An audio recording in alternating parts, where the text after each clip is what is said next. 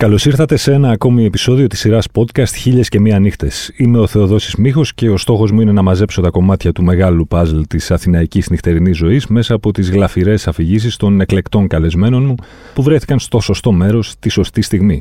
Για να μας ακούτε, ακολουθήστε τη σειρά Χίλιες και Μία Νύχτες του One Man σε Spotify, Apple Podcast και Google Podcasts. Μαζί μου σήμερα μία νεαρή, ταλαντούχα και όπως λέγεται συνήθως έτσι, σε, σε τέτοιες περιπτώσεις πολλά μα πάρα πολλά υποσχόμενη ερμηνεύτρια, τραγουδίστρια, όπως θέλετε πείτε το, μόλις κυκλοφόρησε το πρώτο προσωπικό του άλμπουμ που έχει ήδη συζητηθεί πολύ και αναμένεται να συζητηθεί ακόμη περισσότερο με τίτλο «Ο κόσμος σου σε μουσική και στίχους του Φίβου Δελιβοριά». Κυρίες και κύριοι, η Νεφέλη Φασούλη. Καλώς ήρθες Νεφέλη. Καλώς σας βρήκα. Το τιμόνι είναι στα χέρια σου, ελπίζω να είσαι έτοιμη να μας πας μια βόλτα στο χρόνο και στο χώρο. Μια φορά και έναν καιρό λοιπόν ήταν η Νεφέλη Φασούλη. Θα πω ήταν η Νεφέλη Φασούλη στην ταράτσα του Φίβου, διότι έτσι όπως είπαμε και λίγο πριν, ε, λόγω της ηλικίας μου ε, μου λείπουν κάποιες φοβερές και τρομερές εμπειρίες στην νυχτερινή Αθήνα και ο Φίβος Δελβαριάς έχει φροντίσει τα τελευταία χρόνια της ενηλικίωσής μου να τα περνάω όλα μου τα, βρά... τα καλοκαιρινά βράδια ας πουμε ε, σε αυτό το φοβερό και τρομερό μέρος όμως που πιστεύω το αξίζει όντως να γίνει λόγος. Ε, η ταράτσα του Φίβου λοιπόν είναι ένα πολυθέαμα, ένα στο κέντρο της Αθήνας για όσους δεν το ξέρουν. Και εγώ εκεί έχω περάσει ας πούμε τα τελευταία πέντε καλοκαίρια μου πολλές φορές μέσα στη βδομάδα ε, δημιουργώντας εκεί εμπειρίες ε, από όλο το ελληνικό πεντάγραμμο και όχι μόνο πεντάγραμμο και από όλες τις, ε, από όλες τις τέχνες. Οπότε θα κάνω μια μικρή αναδρομή νομίζω στις πιο αγαπημένες μου στιγμές. Σωστή. Ε, από την πρώτη χρονιά νομίζω, όντας και όλας πιτσιρικάκι τελείως και τελείως άβγαλτη και τελείως φοβισμένη, θυμάμαι να πηγαίνω εκεί και να είναι καλεσμένος ο Αργύρης Βακυρτζής ο οποίος είναι μια θεότητα, ε, ο οποίος κατάφερε ταυτόχρονα και να μας συγκινήσει, ε, αλλά και να μας αγχώσει τρομερά, γιατί είχε έρθει και ξεκίνησε να λέει ένα υπέροχο καταρχήν τραγούδι με το φίβο, κλάματα εμείς από κάτω, συγκίνηση ε, κτλ.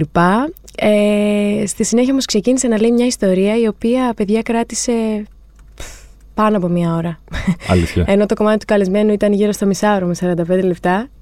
Ε, που βέβαια εγώ, όλοι μας κρεμόμασταν από τα χείλη του, ήταν κάτι εκπληκτικό. Απλά, ξέρεις, έβλεπες ταυτόχρονα όλους γύρω να είναι τρομερά φοβισμένοι, να κοιτιούνται, να κοιτάνε τα ρολόγια, ότι όχι, έχουμε ξεφύγει κτλ. Και, και νομίζω ότι δεν θα το ξεχάσω ποτέ σαν εμπειρία. ταυτόχρονα η πιο αγχωτική, αλλά ταυτόχρονα που να μην θέλω και να τελειώσει με τίποτα αυτό που βιώνω εκείνη τη στιγμή. Ε, σίγουρα αυτό, σαν εμπειρία της ταράτσας. Και άλλο να πω, ποιο άλλο να πω, περιμένετε. Είναι και πολλά. Είναι, είναι και πάρα πολλά, ναι. Είναι και πάρα πολλά, παιδιά. Είναι πέντε χρόνια επί δύο μέρες την εβδομάδα, μετά το κάναμε μία.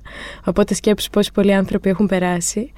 Και άλλη μία ε, αγαπημένη μου στιγμή είναι η Λένα Κιτσοπούλου, η οποία καλεσμένη με την Τάνια Τσανακλείδου ήταν τότε και είχε βγει και έλεγε διακομωδώντας το γνωστό «Γερνάω μαμά» η οποία φώναζε «Πεινάω μαμά» και ήταν σίγουρα από τις αγαπημένες μου ας πούμε στιγμές.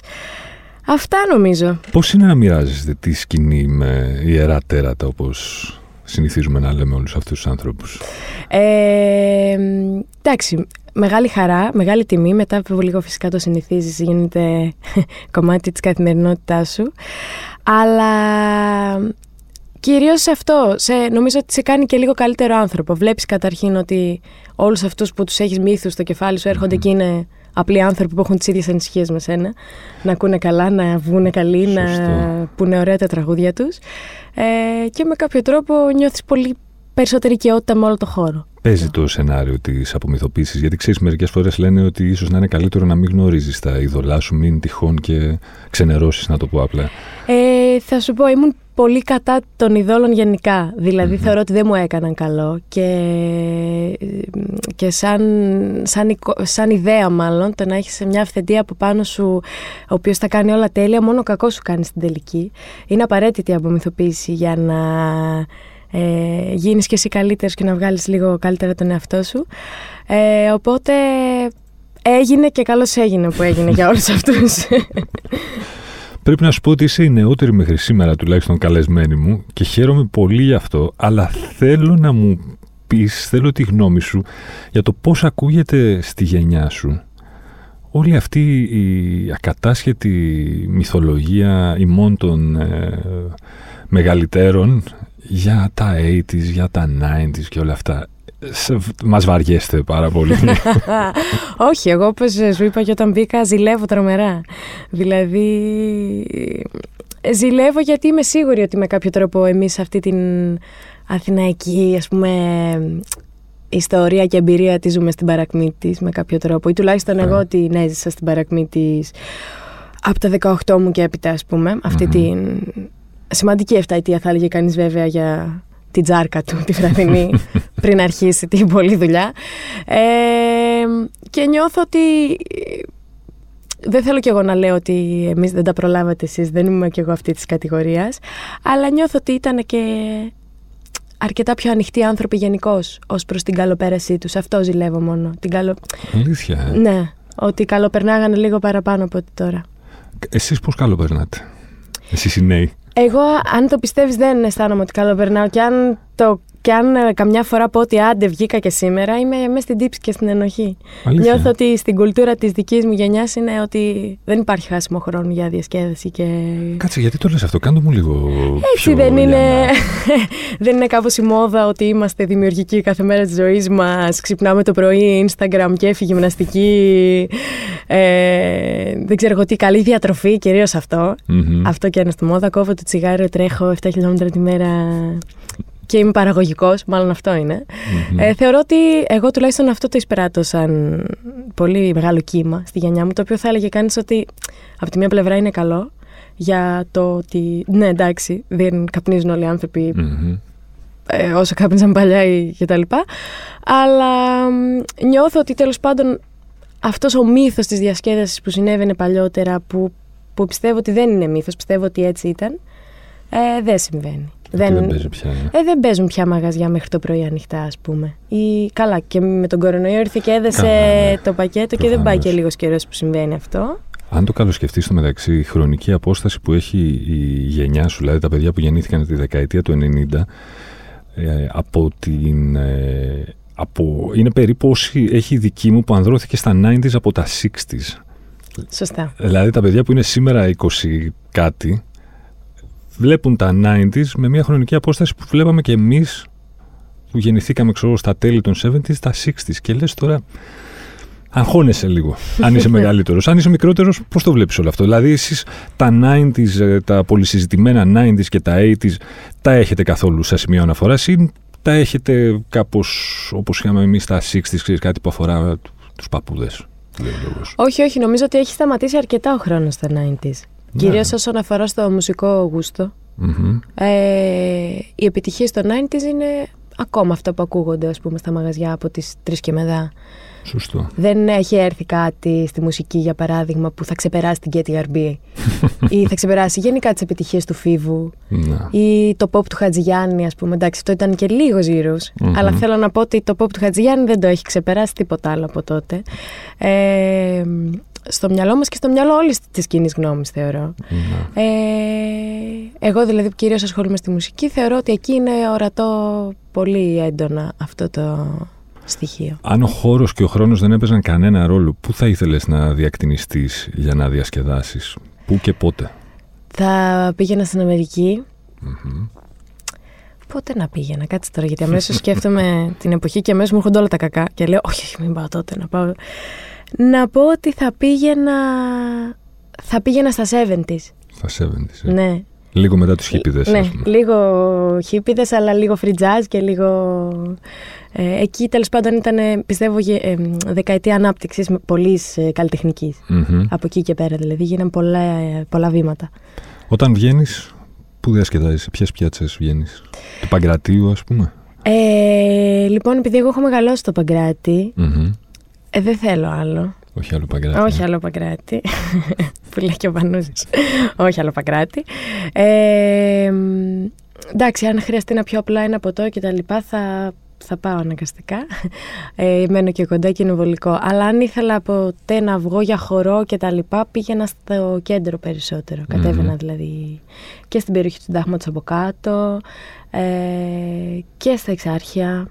Πολύ στα εξάρχεια. Έχεις την αγωνία να ανακαλύψεις τα επόμενα, τα νέα στέκια που βγαίνουν ή ξέρεις, δεν... ε, έχω χάσει αυτή τη χαρά λόγω της δουλειάς. Λόγω της δουλειάς. Ναι, ε. ναι, ναι. Δηλαδή όταν ε, συν, η δουλειά σου σημαίνει αυτό ακριβώς το πράγμα και, και κοιτάς να δουλεύεις και όσο πιο πολύ γίνεται μες στη βδομάδα, Μμμ. στην τελική φαίνεται να έχεις βγει πέντε φορές ας πούμε μέσα από τις 7, οπότε κάπως δεν το έχω καθόλου ανάγκη, όχι. Η πρώτη φορά που ανέβηκες ε, πάνω στη σκηνή με το Φίβο ήταν... Με το Φίβο ήταν ε, στο Church Sessions Αχα. που έκανε τότε ε, στην Αγγλικανική Εκκλησία. Ε, πολύ δοκιμαστική φορά όμως. Ήταν ε, ακόμα κι εγώ πολύ δειλή και εκείνος πολύ δειλός. ε, αλλά επειδή πήγε τότε καλά, μου έκανε πρόταση να πάω και στην Ταράτσα. Οπότε ας πούμε ότι η Ταράτσα ήταν η πρώτη. Οκ. Έχουν περάσει από τότε κάποια χρόνια. Το όνομά σου ακούγεται όλο ένα και περισσότερο. Πλέον έχεις και ένα ε, νέο, έχεις ένα ντεμπούτο άλμπουμ το οποίο συζητιέται πολύ. Το ότι κάποιοι λοιπόν πια ξέρουν ποια είναι η Νεφέλη Φασούλη, έτσι. Και ότι μπορεί να πας σε ένα μπαρ, σε ένα μ, κλαμπ, θα μου πεις τώρα δεν υφίστανται και λόγω COVID, αλλά πες υπό κανονικές συνθήκες ότι πας σε ένα μπαρ. Έχεις καθόλου στο μυαλό σου ότι μ, τώρα εγώ ίσως να μην πρέπει να τα δώσω όλα, να μην ξεφύγω ας πούμε, γιατί μπορεί να με ξέρει κάποιος. Για να με τραβήξει μια φωτογραφία και να με ανεβάσει στα social και να, να γραφτούν και να ακουστούν περίεργα πράγματα. Όχι, δεν το έχω καθόλου, Καθόλου, στο μυαλό ε. μου. Όχι, γιατί είναι κομμάτι μου και στη σκηνή επάνω φαίνεται. Δηλαδή είμαι σίγουρη ότι από κάτω στη σκηνή κάποιοι βλέπουν μια χαζοβιόλα που χορεύει σε ένα μπαρ τη στιγμή που είμαι δίπλα και χορεύω ό,τι κάνω, ας πούμε. Ε, επειδή είναι ένα αληθινό μου κομμάτι, δηλαδή είναι μια αλήθεια μου κι αυτό ότι θέλω να πιω ένα ποτό και να ξεφύγω ή να ξεφτυλιστώ, δεν ξέρω οτιδήποτε. Είναι μια φυσική μου ανάγκη και πιστεύω όλων των ανθρώπων. Είτε το δείχνουν είτε όχι. Την έχουμε αυτή την Ε, ανάγκη. ναι, σίγουρα. Και αλλιώς την καταπιέζουν πάρα πολύ και κακώς, κατά τη γνώμη μου. Ε, μ, δεν, όχι, δεν τρέπομαι καθόλου. Ένοχες απολαύσεις έχεις ως προς τη μουσική και γενικά ως προς τη διασκέδαση; Ε, έχω ένοχες. Δεν τις λέω καν ένοχες πια στη μουσική, το έχω απομυθοποιήσει τελείως το πράγμα. Ακούω τα πάντα όλα και, και μ' αρέσει. ε, ακούω και πολύ, ε, παλιό όμως σκυλάδικο αυτό, ας πούμε, δεν θα ακούσω. Τα, τα καινούργια που βγαίνουν δεν τα προλαβαίνω. Οκ. Πάντα τα μαθαίνω δηλαδή. Αλλά ξέρω τι, τι υπάρχει, αλλά εντάξει, κάποια δεν μπορώ να τα ακούσω. Ε, αλλά τα παλιά, σίγουρα. Τώρα από διασκέδαση, μπα. Δεν θα Καμία έλεγα. ένοχη ότι- απολαύση. Δεν θα το έλεγα, όχι. Ε, Εκτός αν πραγματικά δεν, είναι, δεν το έχω σαν ένοχο καθόλου στο Μμμ. μυαλό μου, αλλά οι άλλοι θα το θεωρούσαν πράγμα που είναι πολύ προβληματικό. Πες λοιπόν ότι βγαίνεις ένα βράδυ, τα δίνεις όλα, περνάς καταπληκτικά, χορεύεις, ε, ανεβαίνεις σε μπαρ, κάνεις ό,τι θες να κάνεις τέλος πάντων για να διασκεδάσεις. Γυρίζεις στο σπίτι, ξεραίνεσαι στον ύπνο, ξυπνάς την άλλη μέρα και ακούγεται ένα «οχ». Όχ. Και αρχίζει πονάει το κεφάλι, πονάει το στομάχι, πονάνε, πονάει κάθε χιλιοστό του σώματός σου. Τι κάνεις για να σου περάσει το hangover, έχεις κάποια γιατριά; Οκ. ε, σίγουρα παραγγέλνω πρωινό. και ούτε καν φτιάχνω, παιδιά, παραγγέλνω. Πρώτη κίνηση κινητάκι. Από το κρεβάτι κατευθείαν πάνω, ε, Έχει τσακ, τσακ. φύγει, ναι, φαγητό. Ε, δεν, είμαι, δεν είμαι καθόλου υπέρμαχος αυτών που λένε ότι ο καφές δεν κάνει καλό στο hangover. Θα πιω δύο και τρεις καφέδες μέχρι να στρώσω. Κρύο μπάνιο Μμμ. και ε, ίσως αντιεμετικό χάπι. Γιατί είμαι και πολύ, άμα ανοίξει την τσάντα μου έχω 7 κιλά χάπια μέσα από διάφορα πράγματα. Οκ. Ε, σίγουρα χαβάκι. Πες ότι τώρα σου, ότι θες να διοργανώσεις ένα πάρτι εσύ. Ναι, ναι. Ένα σπιτικό πάρτι.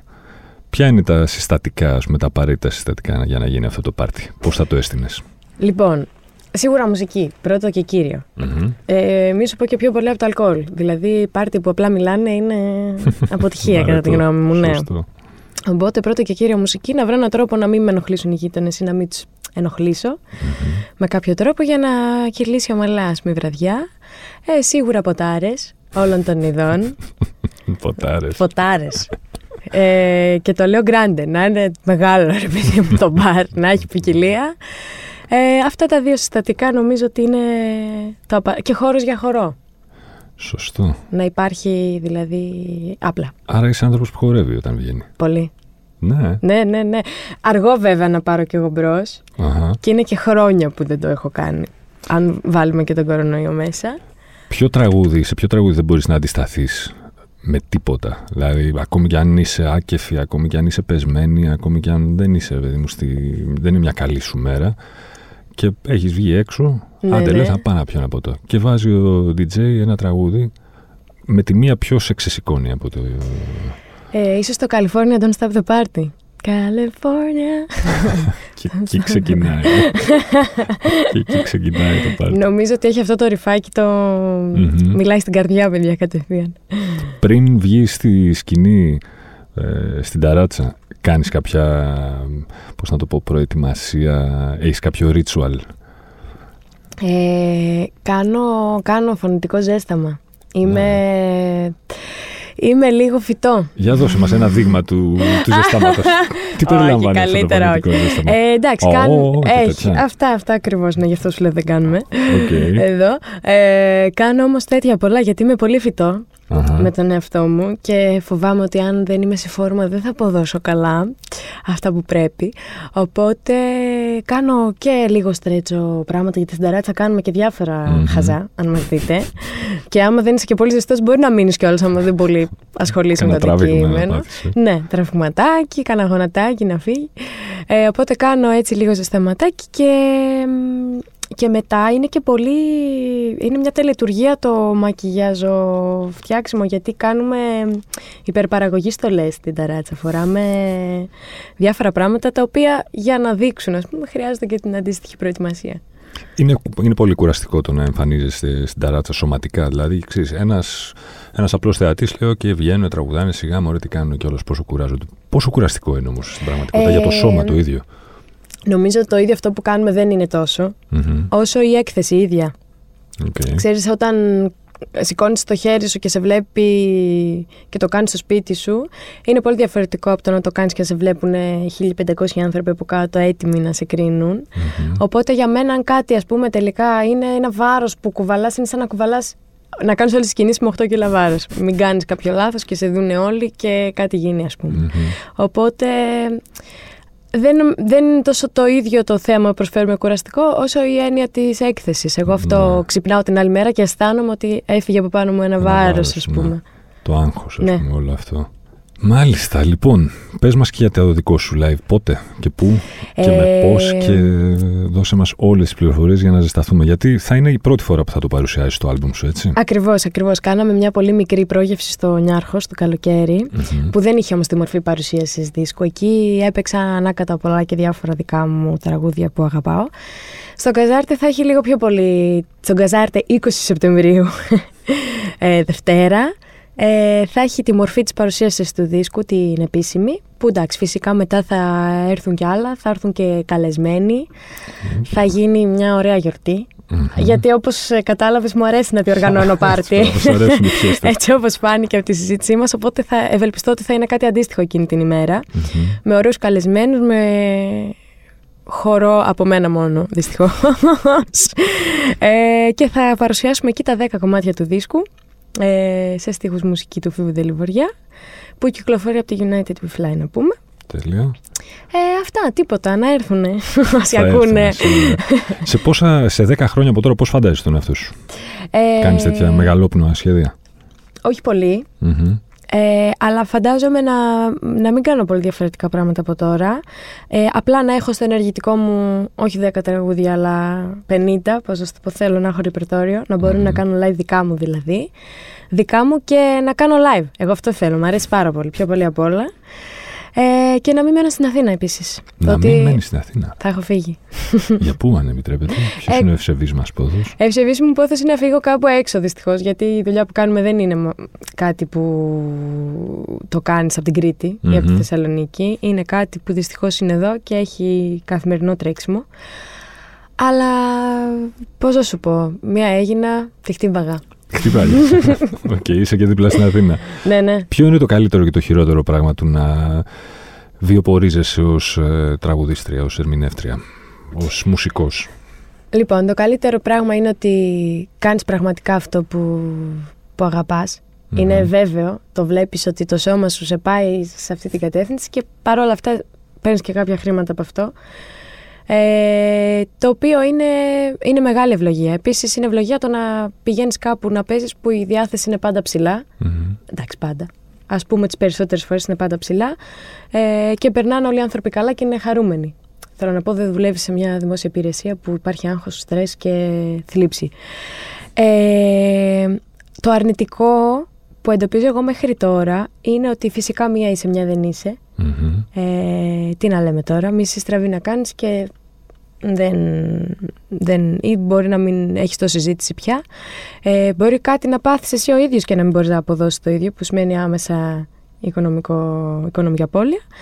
Ε, το χειρότερο αυτή τη στιγμή, έτσι όπως το βιώνω τώρα που δεν έχω ας πούμε, κάποια τέτοια ανάγκη ακόμα, είναι ότι δουλεύεις Μπορείς μερικές φορές να δουλεύεις πέντε μέρες και μετά να μην ξαναδουλέψεις για άλλες 10. Mm-hmm. Και το πώς το διαχειρίζεσαι αυτές τις δέκα, το ότι δεν δουλεύεις, είναι πάρα πολύ δύσκολο. Εγώ δηλαδή το, δεν, δεν πειθαρχώ καλά και απλά ανυπομονώ να ξαναπάω για δουλειά.